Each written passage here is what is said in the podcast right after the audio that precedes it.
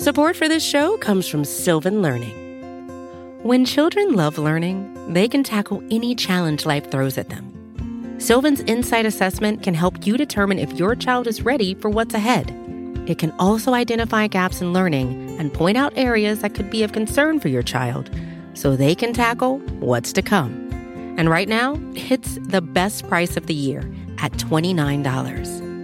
Go to sylvan29.com to learn more and get your child's assessment for only $29. That's S Y L V A N 29.com.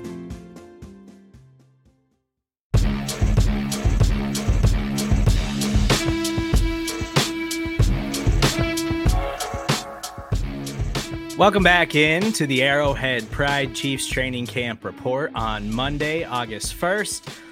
Day five of Chiefs Training Camp has wrapped. The pads were on up in St. Joe. Need to welcome in the guy, Pete Sweeney, uh, skee ball champion of Sundays at Up Down. Pete, um, so it, it seems like there was a little scare today up in St. Joseph, Missouri with quarterback Patrick Mahomes. Can you tell us what we need to know there, Pete? Yeah, well, we're we're into the part of training camp where they do 11 on 11s and pads, and there is a little bit of contact that's involved there, and not so much with the quarterbacks, right? Because they have the yellow jerseys on, but the quarterbacks can still be in the way as offensive linemen are, are batting battling defensive personnel, and appeared to me like Justin Reid came down on on almost what was a blitz on the left side, and offensive linemen were backed up into Mahomes and stepped on on his appeared to be his left ankle. Mahomes quickly jogged off the field and and really had a limp about him. Went into the trainer's tent and then came out with tape on his left ankle. This was toward the end of practice, so we didn't see him get back in with scrimmages, but he was gingerly moving and, and doing individual drills. After practice, head coach Andy Reid said that he was stepped on, he's okay. So what we anticipate is him to be back on the field tomorrow. I would imagine he'll have some type of wrap supporting what would be a tweaked ankle, but I, I don't anticipate him missing any practice time. Yeah, first day of pads in training camp. The last thing you want to see come across the Twitter timeline is Patrick Mahomes limped off the field and went to the injury tent, but it sounds like they're not too concerned about it. So, don't think Chiefs fans need to stress right now. No, I, I again, I, I think it, it is uh, you know some of the bumps and bruises bruises that come with camp uh, would I be stunned to see him maybe get a day off? No, but I, I don't anticipate that. I bet you he's back on the field, and, and he's a gamer too. He's going to want to be practicing and getting ready for the regular season. But I, I do think he'll have a, a taped up left ankle when he takes the field tomorrow. Good to hear there. Some other good news as left tackle Orlando Brown did report to training camp on Monday. He was not on the practice field, but I would have to expect that we're going to see him here in the near future take the field with the Chiefs, correct? Yeah, Andy Reid said he hadn't seen him yet, so potentially reporting this afternoon, but seems to be the case that you know, he's going to play on the franchise tag and, and kind of what we all assumed and probably a little bit sooner reporting uh, than we thought than later. Uh, good to hear that Orlando Brown is, is now going to be in the mix and wasn't out there today. So Roderick Johnson got another day, I believe it's fourth day at left tackle. Uh, and so uh, until he takes the field, it'll be Roderick Johnson. We, we think Brown will be out there tomorrow. I had asked Andy Reid, okay, will he need some type of ramp up period? And sounds like the head coach wants to get him right in the mix.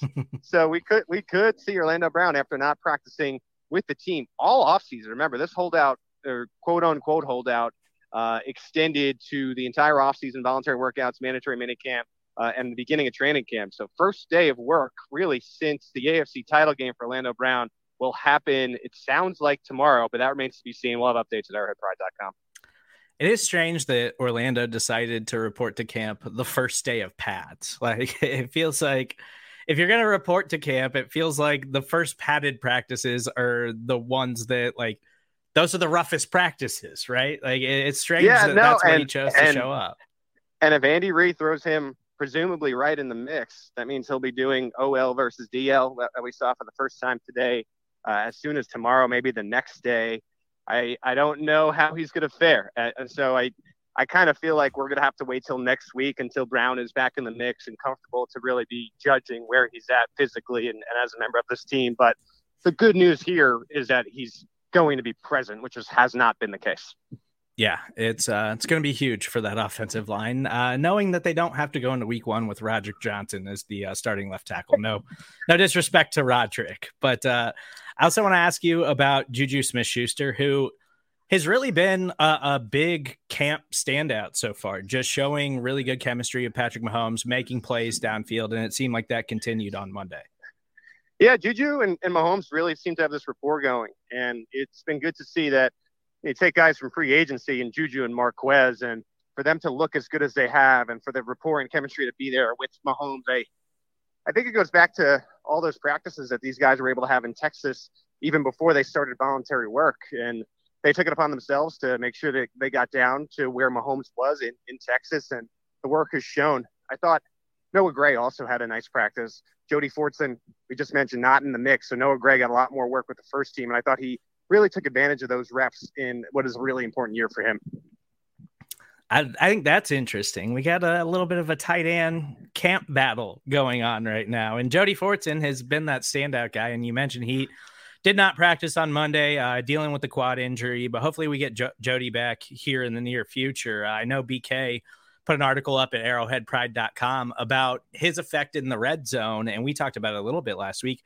I think if Jody Fortson is healthy, I think he could be a serious sleeper weapon for this Kansas City Chiefs offense. So they got to get him back on the field. Yeah, I, I, think this is a tight end room where they're going to keep three or four. And to me, the fourth is Blake Bell. If they end up keeping three, that means Blake Bell is no longer be going to be with the team. So that's how that battle is going to shake out. I don't think there's a scenario where Noah Gray isn't on the team and they keep three tight ends. It's a three or four, and it's just a matter of is Bell providing enough value to to still keep him here? And we'll see how that ends up shaking out. We'll well, we got to pick a date here. I got to figure it out, but I'm going to be putting out my 2.0 53 man roster projection probably after a few padded practices here and, and we get some more clarity on what this team looks like. He's Pete Sweeney. You can follow him on Twitter at PG Sween. Make sure you keep an eye out for his uh, next uh, official projection of the Chiefs 53 man roster. If you want to listen to the Chiefs press conferences in their entirety, you can do so on From the Podium at the Arrowhead Pride Podcast Network on Apple or Spotify. That is available for you now. Please make sure that you subscribe, rate, and review everything that we are doing. And we will talk to you guys tomorrow for day six of Chiefs training camp.